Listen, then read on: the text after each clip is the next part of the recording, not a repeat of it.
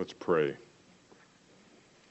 Lord, it's a delight to be in your house, and we get to be together in your house as your family. Brothers and sisters in Christ, bought by the precious blood, we are, we are not cousins. We are brothers and sisters by blood, your blood. And because of that, we long for every Sunday opportunity to worship, and every time there's an opportunity for small group fellowship or, or prayer, Lord, we, we love to be together. And I know that these truths that Paul is trying to explain to us are weighty and heavy, and, and sometimes they feel burdensome. I pray today, Father, that you would use them to encourage us, to show us what you have rescued us from.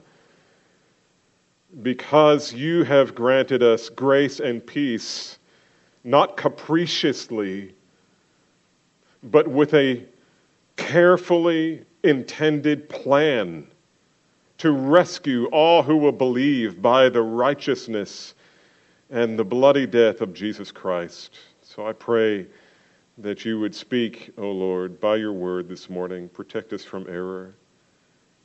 May we be able to leave here today better equipped to communicate the gospel to those who object.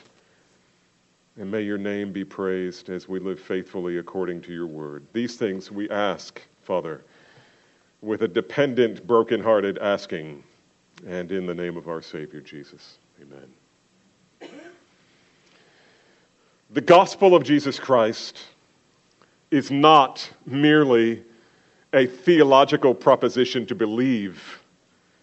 It is, the, it is the power of God unto salvation. That is, it is the power by which sinners who deserve wrath because of their sin are reconciled to God through Jesus Christ. From the moment a sinner believes, God counts him or her righteous in his sight, free from the penalty of sin, free from the penalty of sin. As Paul will say in Colossians, he has nailed the certificate of debt against us to the cross. That's where you say amen. You're teachable. The theological term here is justification, which means to declare righteous. God declares sinners righteous according to the law, or as far as the law is concerned. Sometimes theologians refer to this as forensic justification, because declaring one righteous is a legal transaction that takes place in the court of the eternal judge, before whom every one of us will one day stand to give an account. There are no exceptions. The prospect of being declared righteous by God is truly good news. Yeah, there's another amen. That's, that's, that's another place where that goes. In fact, it is the most wonderful news the world has ever heard or ever will. Nevertheless, we must be careful not to think of the gospel merely as heavenly paperwork ratifying God's declaration of our acquittal. And too many people do. It's, it's just theological paperwork that God does righteous, unrighteous, heaven, hell, and nothing else matters. And it just isn't true. You see, while God, through his gospel, saves us by grace, he is very concerned about our sin while the gospel is the power of God unto salvation to all who will believe, it is also the power of God by which sinners are changed and transformed from the inside out. This is profoundly illustrated in the biographical record of Saul of Tarsus. Here is a man who, before encountering the resurrected Christ, made it his ambition to discredit and destroy all who claim to be his disciples, all who claim to be disciples of Jesus. And after his own encounter with Jesus, however, Saul of Tarsus became the most passionate and effective herald of the gospel the world has ever known. It is no exaggeration to say that when he met Jesus, his whole worldview was changed. He viewed himself in a radically different way. He suddenly discovered within him a heart that, that had an, an inexplicable and unrelenting love for the person that he so hated, namely Jesus. And he became his follower. Moreover, there is nothing that he was more passionate about than proclaiming the gospel, the good news that the long awaited Messiah had come and was establishing his kingdom in the hearts of his people. And I suspect many of you have experienced something very similar a similar transformation of heart on the day that you had your encounter with Jesus Christ, whether it was while sitting in church listening to the gospel preached, or whether it was a friend in college, or whether it was just reading your Bible. At some point along the way, you met Jesus Christ and everything changed. Everything changed. You, you had no intention of changing it, but it all changed. It was like you suddenly discovered a treasure in a, in a field. And for joy over it, you were willing to sell everything you have to buy that field and share the treasure with everybody you knew. This is the experience of many of us. However, you probably also, soon after, found yourself more than a little surprised when you discovered that many people didn't want to hear the good news that you were so eager to share. It didn't seem like good news to them. How could it be? How could they how can it be? They just thought you became weird. Or you got religion. Or you became a fanatic and maybe even dangerous. And some of those people eventually distanced themselves from you permanently. Others, however, voiced their skepticism about the message of Jesus and raised a number of objections that you weren't even sure how to respond to. This is the common experience of new believers to this very day.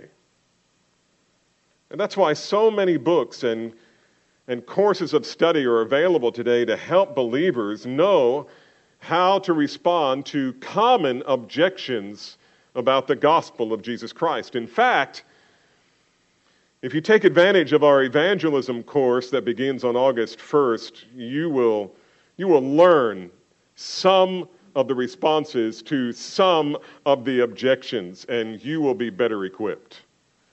So consider that an invitation. In the third chapter of Paul's letter to the Romans, he brings us in on the conversation in which some unbelieving Jews were raising objections to the gospel to Paul's gospel, which is the gospel. Specifically, I see four objectives, uh, objections in this text that Paul addresses. But before we get back into the flow of that, and it's been kind of chopped up because I was out for a little while, and, and so I'm going to do something a little different this morning. I want us to back up and, and look at this afresh. But before we do, let's, Let's begin by, by standing together and reading this text. This is Romans chapter 3, verses 1 through 8. Most of this we've already covered, but it's important for us to have context. I'm going to give you more context after this. Romans 3, 1 through 8. Then what advantage has the Jew?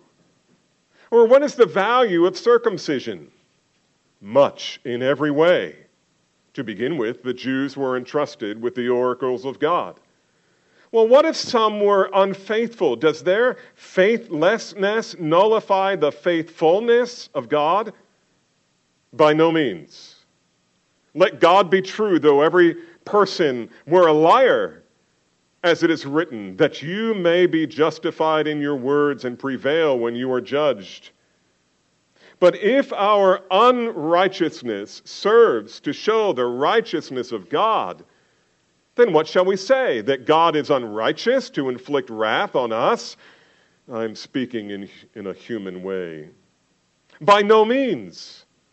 For then, how could God judge the world?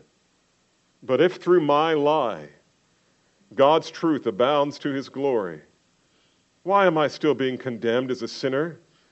And why not do evil that good may come, as some people slanderously charge us with saying? Their condemnation is just. May the Lord add his blessing to the reading of his word, and you can be seated. As I said a moment ago, there are four objections to Paul's gospel that the Jews have frequently argued. In their way of thinking, if Paul says, if Paul is saying that unrepentant Jewish men and women will be judged by God for their sin, same as the Gentiles, then either the Jews have misunderstood much of the Old Testament scriptures in a significant way, or Paul is teaching false doctrine. So, which is it? Have the Jews misunderstood the Bible, or is Paul teaching something false? Yesterday, as I was reading Romans just for my own edification, it occurred to me to ask why do the Jews think that, that Paul's gospel starts with, with the bad news that God's own chosen people, according to the flesh, are in danger of being declared unfit for heaven because of their sin. Why are they under that impression? It just seems like, I mean, if, if we were to be able to compress in our minds and interact with everything that we've learned so far, this, this wouldn't be difficult. But we forget. We forget what we've already learned. We forget what happened a chapter ago or Sometimes people come to me and they say, Pastor, remember last week in that sermon? Remember when you said, and they tell me what I said, and I go, No, I don't, I don't remember saying that. And so this is helpful for me. Sometimes I just go into Romans and I just reread it, just reread it, or listen to it, or whatever. And as I was doing that, I thought, hmm, remind me, remind me, Paul, why, why the Jews thought you were teaching that. Um, and so let me show you why. Uh, the simple answer is because Paul was teaching that. That's exactly what he was saying. And, and I want you to, to see this. Look at uh, verses 1 through 3 of chapter 2.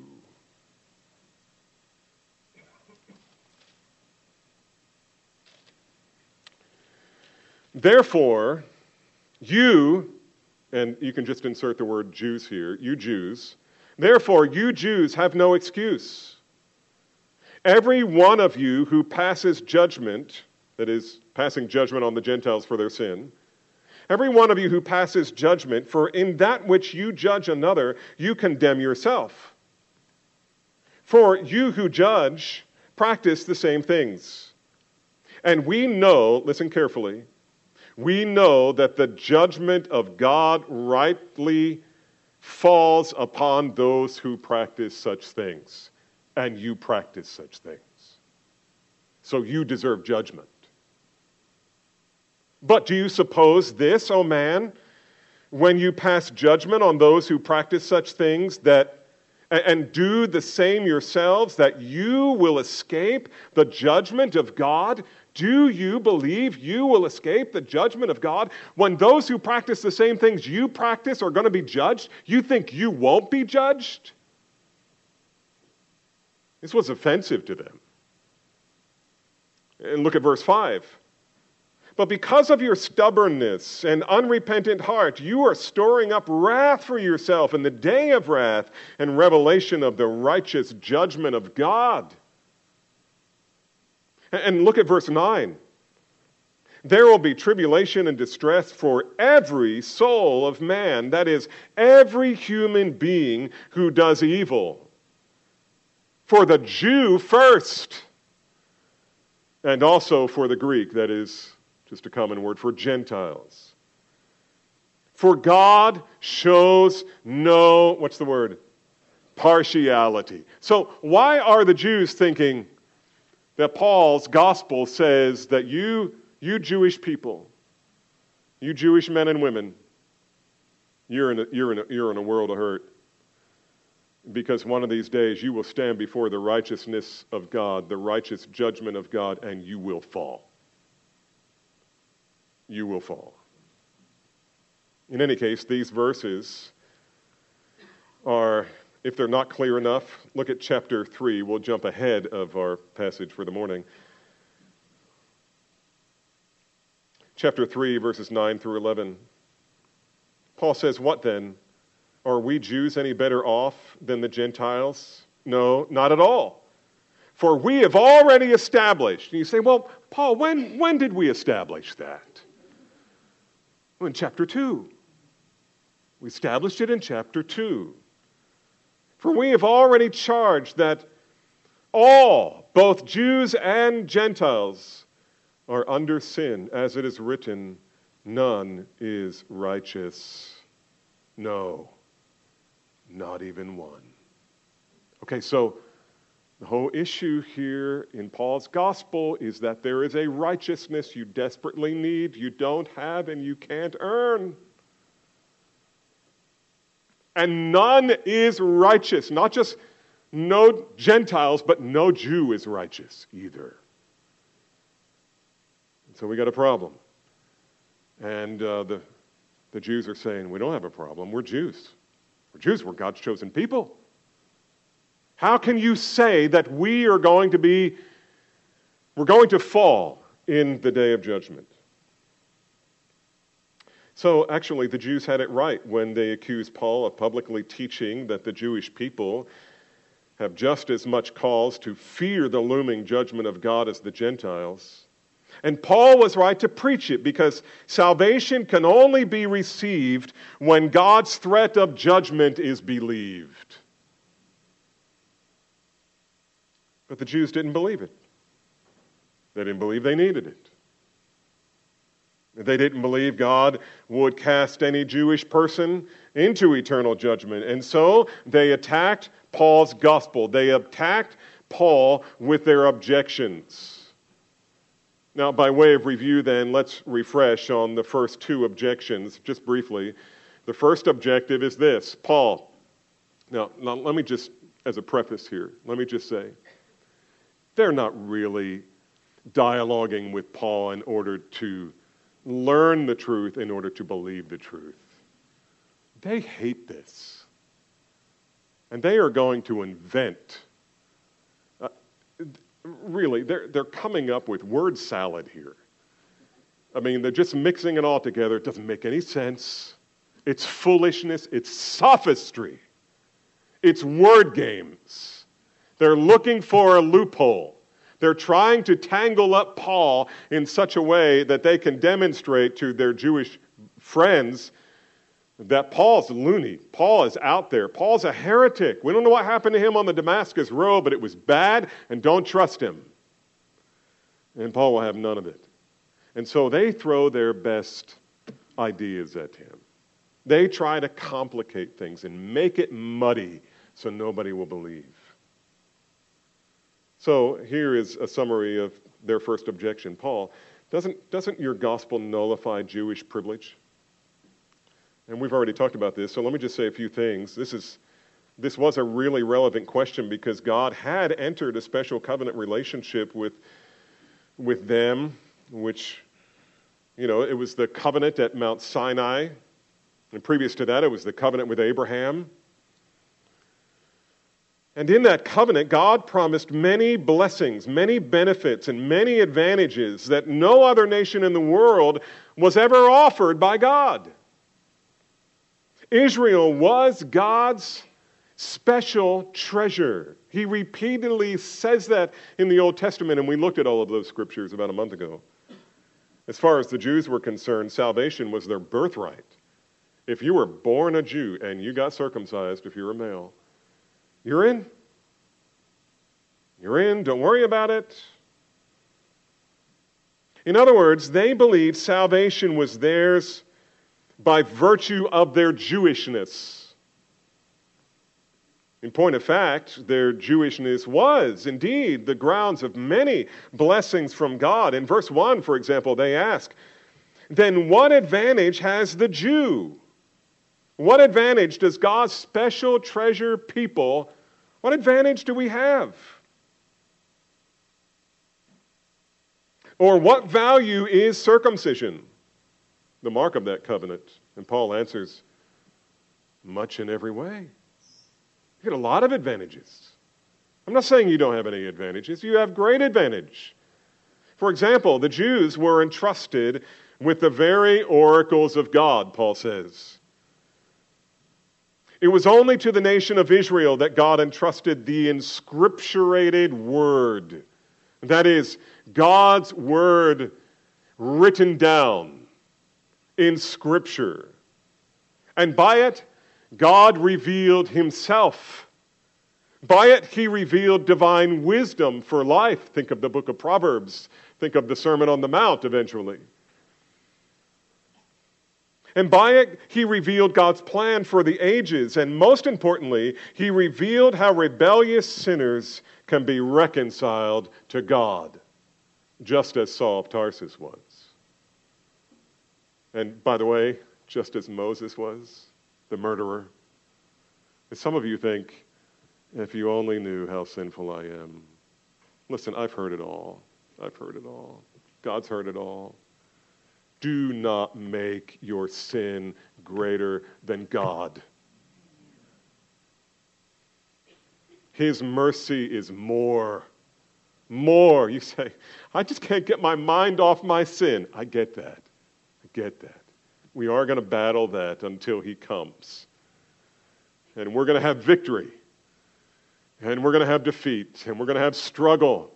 But know this God's love for you, brother or sister in Christ, is infinitely greater than any sin you may have committed. And you may say, Well, I can't forgive myself. That's right, you have no authority to forgive yourself. Stop looking to yourself as the authority. Stop that. God, who created you, says, because of Christ, you are forgiven.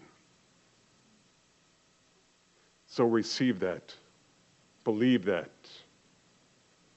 Burn it into your heart. Get around people who will help cultivate that in you. And when you come on Sundays, sing God's praises because of what He's done. Didn't you enjoy the, the worship this morning, the singing this morning? All of this is worship, but the singing part, so carefully chosen words. And, and Kyle, you should know there are a couple of people this morning in Cal 101 who said one of the things that kept them here at, at Calvary Bible Church is when they started hearing the music and it was biblical and it was truth and it wasn't just emotion. So, Paul's argument against which the Jews rallied was not that they, the Jews, had no special privileges, but that those privileges, as amazing as they were, could not save them from the just and righteous judgment of God for their sin. Salvation from God's judgment could only come through faith in their Messiah, who was Jesus Christ. That's what they didn't want to believe that Jesus, the carpenter, the baby, the one who cared little for their man made regulations, that he was the Son of God? They didn't want to believe that. And you know what? The disciples didn't even believe it rightly. That brings us to the second objection. The second objection to Paul's gospel went like this Doesn't Paul's gospel make God unfaithful? You see what they're doing? They're trying to twist things to make it sound like Paul's blaspheming. And in order to do it, they've got to come up with these crazy arguments. And complicated. Remember, I told you this is uh, arguably, at least almost every, maybe every commentator I've read or, or listened to has said this is the most complicated passage in the book of Romans. And the reason I think it's so complicated is because the Jews are, are intentionally making it complicated because they want to smear Paul. And look at verses 3 and 4. Here's what the Jews ask, so to speak. What if some were unfaithful? What if some of us unbelievers, uh, uh, uh, us Jews, what if some of us were unfaithful? Does their faithfulness nullify the faithfulness of God? In other words, listen, all of us, they saw themselves as a group. We are the Jews, we are God's chosen people. I mean, if, if a few of us sin, I mean, even if they sin in extraordinary ways, even if they sin a little bit, if they break God's law in minor areas, I mean, is God going to toss us aside? Does their faithlessness nullify the faithfulness of God? Paul, is that what you're saying? And Paul counters by saying, May it never be. Remember the Greek word I taught you last time me genoito. No, not ever, not ever. As Sproul said, don't even think about it. It's never true. Let God be true, though everyone were a liar. In other words, if every person on the planet was saying, if one of the Jews faded away or one of the, the, the Jews uh, committed unrighteousness and God condemned them, then God would be unrighteous. If everybody says that, if everybody adopts that, that stupid argument, God says, I don't care. Doesn't change me at all. Let every man be a liar. I will not change. Let God be true, though everyone were a liar, as it is written, that you may be justified in your words and prevail when you are judged. Now, it's interesting when, whenever you read a statement like this in the middle of a paragraph where it says, uh, as it is written, you need to ask yourself, where was it written? And we looked at that last time, and it came from Psalm 51, David's confession of sin. In this objection, the Jews are appealing to the promises of God. Didn't God promise that he would bring his people into his kingdom forever? Didn't he say, the Lord himself will accomplish this? Indeed, he did. What they had forgotten, however, was that a true Jew, they forgot two things. Number one, that a true Jew is not one outwardly, but inwardly. By the Spirit, not by the letter. It's not your Jewishness. It's not your traditions. It's, it's, it's not your practices and your sacrifices. And there was something else that they had forgotten, namely, that God's promises to them were not only to bless and save if they believed and obeyed, but also God promised to bring upon them tribulation and distress for disobedience, idolatry, and unbelief. They forgot that there was not only a Mount Gerizim where, after refreshing on the law in Deuteronomy, the priest proclaimed the promised blessings of the Lord. It's like they, they completely forgot about the other mountain. Mount Ebal, upon which the elders and the priests stood and proclaimed all of the curses that would come upon them if they turned their backs on the Lord in preference for idolatry. God would be just as faithful, listen carefully to this. God would be just as faithful to uphold the promises of judgment as the promises of blessing. He is faithful to all of his promises. And once again, they mistakenly thought that they were exempt from the threat of judgment on the grounds of their Jewishness. In their minds, to suggest otherwise is tantamount to questioning the faithfulness of God, who cannot change. Is this what you were saying, Paul? Paul, is this what you're teaching? That God is unfaithful to his people? And Paul says, me genoito. No, not now, not ever, not in a million years will God fail to keep his promises. And, and one of those promises is that he will bring judgment upon every unbelieving Jew, just as he had when, because of their unbelief at the border of the promised land, God sentenced them to wander for 40 years until every male in that generation died in the desert because of their unbelief. That was an act of God's judgment on the Jews. And in the end, there could be no doubt. God had been faithful to his promises. Even though the promise was you will wander in the desert until you're dead. It was according to his covenant. So, while it's true that the Jews had received many special privileges from God, none of those privileges had the power to save them from the wrath of God because of their sin. In fact, David, whom Paul quotes in this passage, is the great biblical example of a prominent Jew who knew that he deserved God's judgment for sin because of his dealings with Bathsheba and her husband. And, he, and how did he respond? So here's Paul coming to the Jews and saying, You're sinners all, and you deserve God's judgment. And they were saying, No, we're not. No, we're not. No, we're not.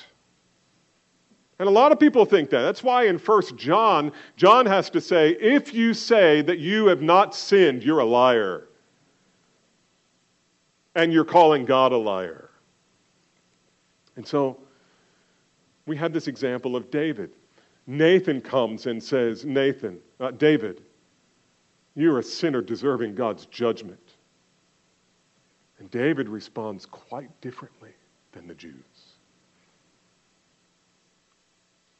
He responded to his sin and the threat of judgment with broken, contrite repentance and faith.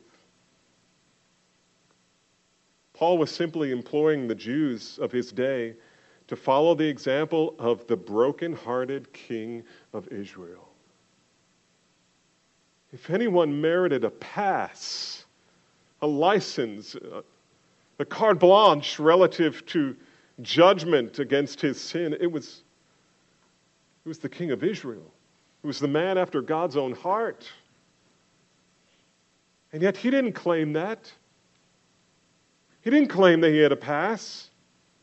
David was absolutely convinced that whatever judgment God may have chosen to pronounce against him for his sin, it would be a just and holy and proper judgment.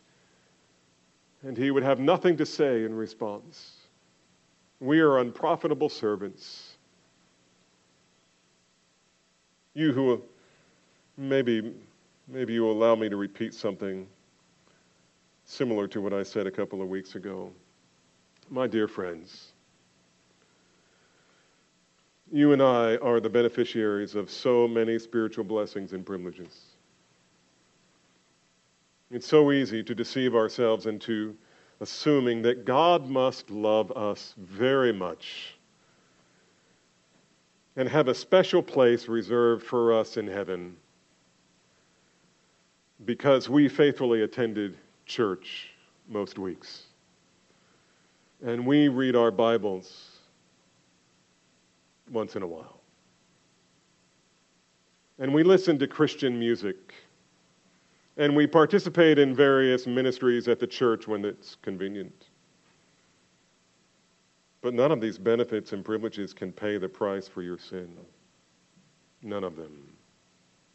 That's what's at stake. It, it, it's not a matter of does God like you? Are you likable to Him? No, no, no. The question is has your sin been paid for? Dear friend, listen to me. Religious people die and wake up in hell every day. That's why Jesus warned that the gate is wide and the way is easy that leads to destruction. And those who enter it are many. We had another funeral this week, and my wife and I went out to the um, military cemetery out in um, out near um, um, no, it's not in Cedar Hill, is it? It is right near Baptist, uh, Dallas Baptist University. Thank you, honey. And for all of you who were trying to insert words that I couldn't draw out of my mouth, yes. And you know what struck me? Everywhere you look, there, there are these stones, these marker stones. I don't want to call them uh, casket stones or whatever. And they're perfectly aligned, and there are thousands of them. And then you look over here, and there's grass, and there's a whole crew with a backhoe, and it's, it's like their whole career is, is nothing but digging holes. And when you drive in, there's three lanes, and they will tell you what lane you're supposed to be in before you get there, and you get in your lane, and when everybody's together, they take you to a place, you have 30 minutes. And lane two has 30 minutes. Lane three has 30 minutes, and by the time these three lanes are done, the, the lanes are filled again with other people who are coming to lay to rest, as we say, the remains of their loved one. Everybody dies. Everybody dies. You will die. I will die.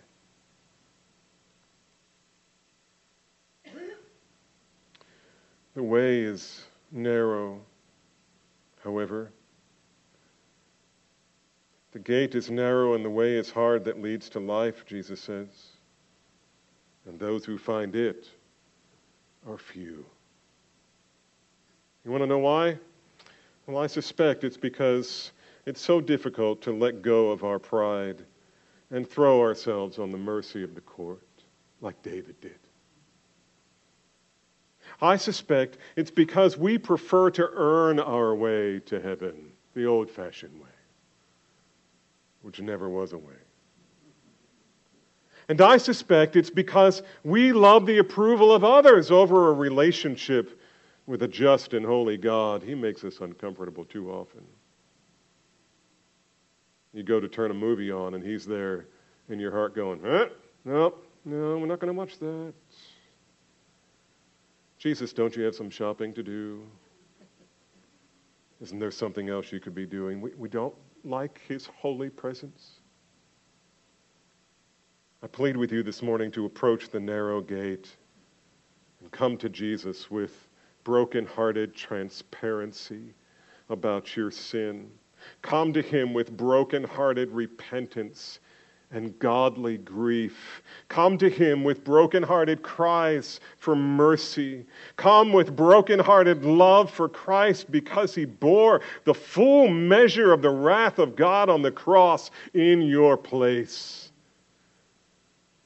The gate may be small and the way may be hard, but listen to me, the door is still open for anyone who will come. Won't you come? Won't you come? Jesus himself has said, Come, all of you who are weary and heavy laden, and I will give you rest. Follow me. Well, returning to our text this morning, Paul, Paul's response to the latest Jewish objection is no, God has never failed to keep his promises. And if he sends them into everlasting punishment prepared for the devil and his angels, he will do it as an act of faithfulness to his promise, not a breach of his promise. And this brings us to the third and fourth objections the Jews brought against Paul's gospel. Number three, doesn't Paul's gospel make God unrighteous? You see what they're doing? They're trying to get people to view Paul in a certain way. Same as they did with Jesus, and the same as some will do to you as you try to be faithful with sharing the gospel. Once again, the objection of the Jews has to do with their with, with, that part of Paul's gospel that says unbelieving Jews will have to face divine judgment because of their sin, same as the Gentiles. Verses 5 and 6 are especially difficult to get our heads around. And, and, and honestly, you don't have to worry about getting your head around it because it's foolishness. But, but let's, let's cover it anyway. 5 and 6 are especially difficult because we have to insert the objection that Paul assumes that we understand. He's heard it a thousand times as he's dealt with Jews, and they've come up with these sophistries. Look at verses 5 and 6. Again, we're in Romans 3. But if our unrighteousness, if our unrighteousness serves to show the righteousness of God, then what shall we say? That God is unrighteous to inflict wrath on us? I speak in a human way. By no means, there's that word again, me genoito. For then, how could God judge the world?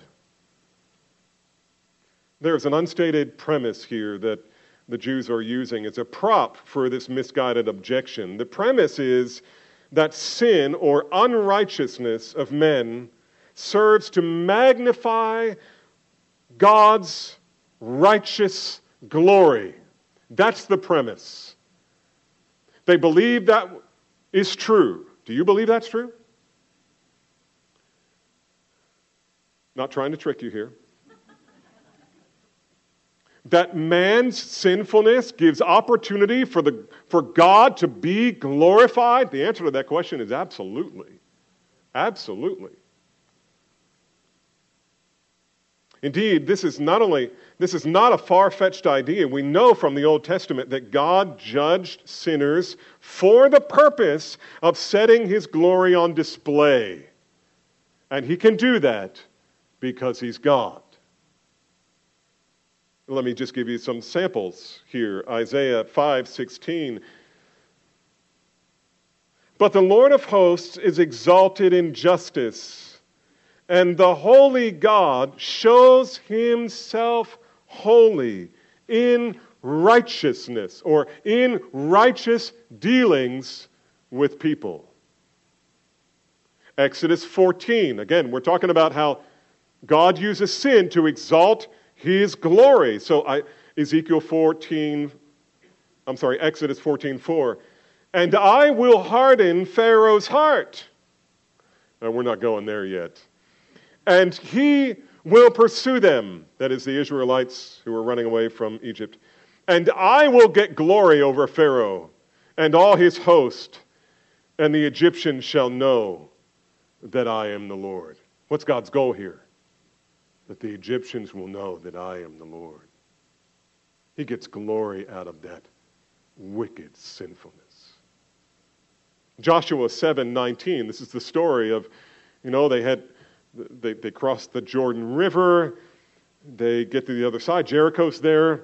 God, through a miracle, demolishes the walls. They all fall outward. And, and the people go in and they have a great victory. They go to the next town, the little, little bitty town called I or Ai. And they lose. And they don't know why. And, jo- and uh, uh, Joshua is all upset.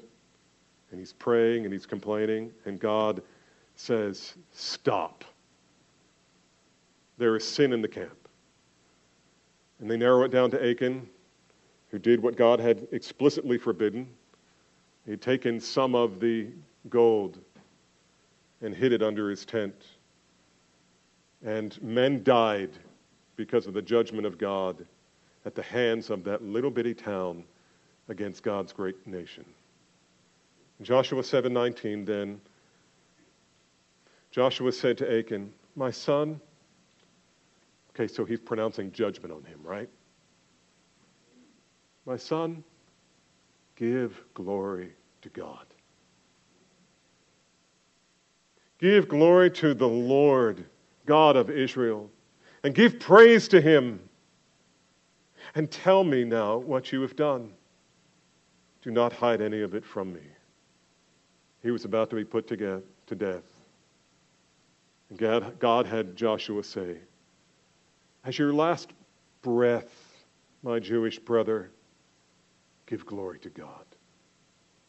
Ezekiel 7:27 the king mourns and the prince is wrapped in despair and at the hands of the people of the land who are they're paralyzed by terror. According to their way I will do to them and according to their judgments I will judge them and they shall know that I am the Lord. God was sending an army to destroy them Ezekiel 38 23. So I will show my greatness and my holiness and make myself known in the eyes of many nations, and then they will know that I am the Lord. You see, the Jews weren't making this up. The Jews understood that God would be glorified even through the sin of his people. And so it's true that the sin of man and his condemnation for sin magnifies the glory of God. But the second half of the premise is mistaken. Namely, that since God benefits, God benefits from our sin, that is, by magnifying his glory, it is wrong for God to judge them. Lord, you're, you're getting a benefit out of this. That's not fair.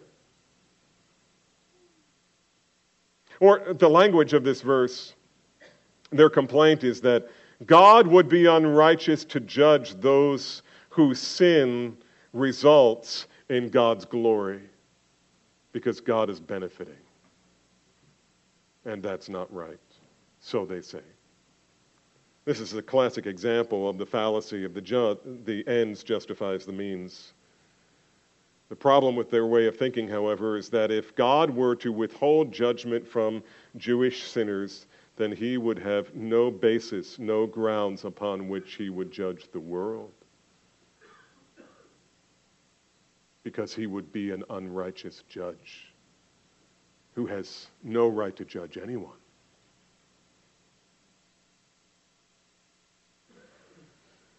God, however, cannot be capricious in his judgment. He is not an unjust judge. Therefore, he must judge sinners, no matter what that sinner's lineage may be. And every Jew believed that God would one day judge the world. They didn't believe that God would give the world a pass. They were hoping. You think of Jonah again. He were hoping that God would judge the Gentiles, the nations. In Psalm 9, 8, uh, 7 and 8, we read, But the Lord sits enthroned forever. He has established the world with righteousness. He judges the peoples with uprightness. And so you see, God has to judge the world. There has to be judgment. There has to be judgment. This is so important for us to understand. And those of you who study worldview, and, and some of you are my students in, in terms of worldview and and just insert this part into your worldview that there must be judgment. judgment. Uh, you know, let me just let me get some help here from uh, Tom Schreiner, who's a, a, brilliant theologian. Uh, Schreiner suggests that, quote, if there is no final judgment, then there, there is no moral universe at all. If there is not a final reckoning, there's no such thing as good or evil. There's only preferences. Everything is relative, nothing really matters. But the Jews don't believe that for a minute. They believe there is justice and injustice. And one day the Gentiles will get justice. And in reality, no one believes this. No one believes that God will not judge Morality only makes sense in the world in which there is judgment. At the end of the day, everyone believes in right and wrong. Everyone knows intuitively that justice demands, injustice demands just justice. Injustice demands justice. And you can be all philosophical and say there is no God and there is no, there is no judgment. And then somebody comes and punches you in the nose and runs away. Or someone robs a package from your door or breaks into your car, and suddenly you become a believer.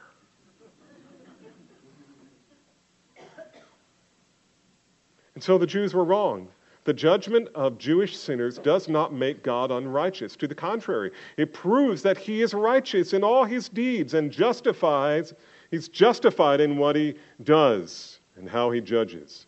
He judges the world with righteousness, and he will judge every sinner with righteousness. As we'll see later on in Romans, God must be just and the justifier. He can't just be a justifier. If he was only a justifier, that is, declaring sinners, sinners righteous, then he would be an unrighteous judge. He must be just and the justifier of those who believe in Jesus. And we'll get there when it comes. And this brings us to the fourth and final objection. Does Paul's gospel make God unjust? And this is uh, very similar. It's, it's hard to tell whether this is two arguments or one but the objection is similar to the previous. Here's how Paul presents his, uh, his response on behalf of the objectors, or this is how he presents what the objectors are saying, verses 7 and 8. But if through my lie God's truth abounds to his glory, why am I still being condemned as a sinner? Very similar argument. And why not do evil that good may come? As some people slanderously charge us with saying, their condemnation is just. This is basically objection three revisited. It's just a different spin on the third objection. These Jews are looking for any kind of loophole that would exempt them from the judgment that Paul is telling them about. And notice that this argument corresponds to chapter 6, verse 1 of Romans. What shall we say then? Are we to continue in sin that grace may abound? Me genoito. Don't even think about it. And then he, he will explain why. But it's the same thing. It's, it's really interesting as you're studying Romans. He'll make a, a short statement. For example, when he said, when the Jews asked, is, is there no benefit for the Gentiles? I mean, for the Jews? And Paul says, yes, of course, in every way. For example, and then you think he's going to give a long list, and he says, You were given the scriptures. And then he doesn't finish the list. But when you get to Romans chapter 9, he finishes the list. And so here he introduces this idea that the Jews were laying out, this complicated argument, this, this sophistry. And he, he just, he snaps and he, he makes a, a comment and, and it's done. But when we get to chapter 6, he's going to go back there. He's going to unpack it. God makes no allowance for sin. And the fact that man's sin gives opportunity for God's saving grace to shine has no bearing on whether he and we will face divine judgment for our sin. All sin must be punished. There are only two options either you can pay it yourself or let someone else. And there's only one person qualified to bear your sin. Either the person can bear his own penalty for their own sin in eternal condemnation, or he can fly to Christ. It's what the cross was about. I'm, I'm amazed as I share the gospel with people on airplanes and whatever, and I explain what the cross was about, and, and they say, I've never heard that before. Never heard that before. I mean, I've heard Jesus died on the cross, but None of it made any real sense to me. I mean, I, I, I didn't rebel against it necessarily. I mean, I, I just didn't know. When you explain what the cross was about, that God was unleashing all the fullness of all of his wrath upon sinners on the back of Jesus Christ. then you will understand the cross and why he had to live for 33 years as a man and fulfilling all righteousness. Because what do we need? We need the righteousness that we don't have in ourselves because we can't earn it. We got to get it from somewhere. We get it from Christ. Christ, our righteousness. But not only that, but we needed our sins to be atoned for. And Jesus is our atonement. He is the sacrifice. Behold, the Lamb of God, John the Baptist said, who takes away the sins of the world. Beloved, do you believe that? Do you believe that Jesus is your righteousness, your sanctification, your redemption, your salvation? If you've never considered this before, I plead with you to do it today. And if it, this is your heartbeat, then rejoice with us and give glory to God. Let's pray. Oh, Father, you're so good to us, not only in doing these things, but you could have done them and not revealed these truths in a book. But you have given us the inscripturated word.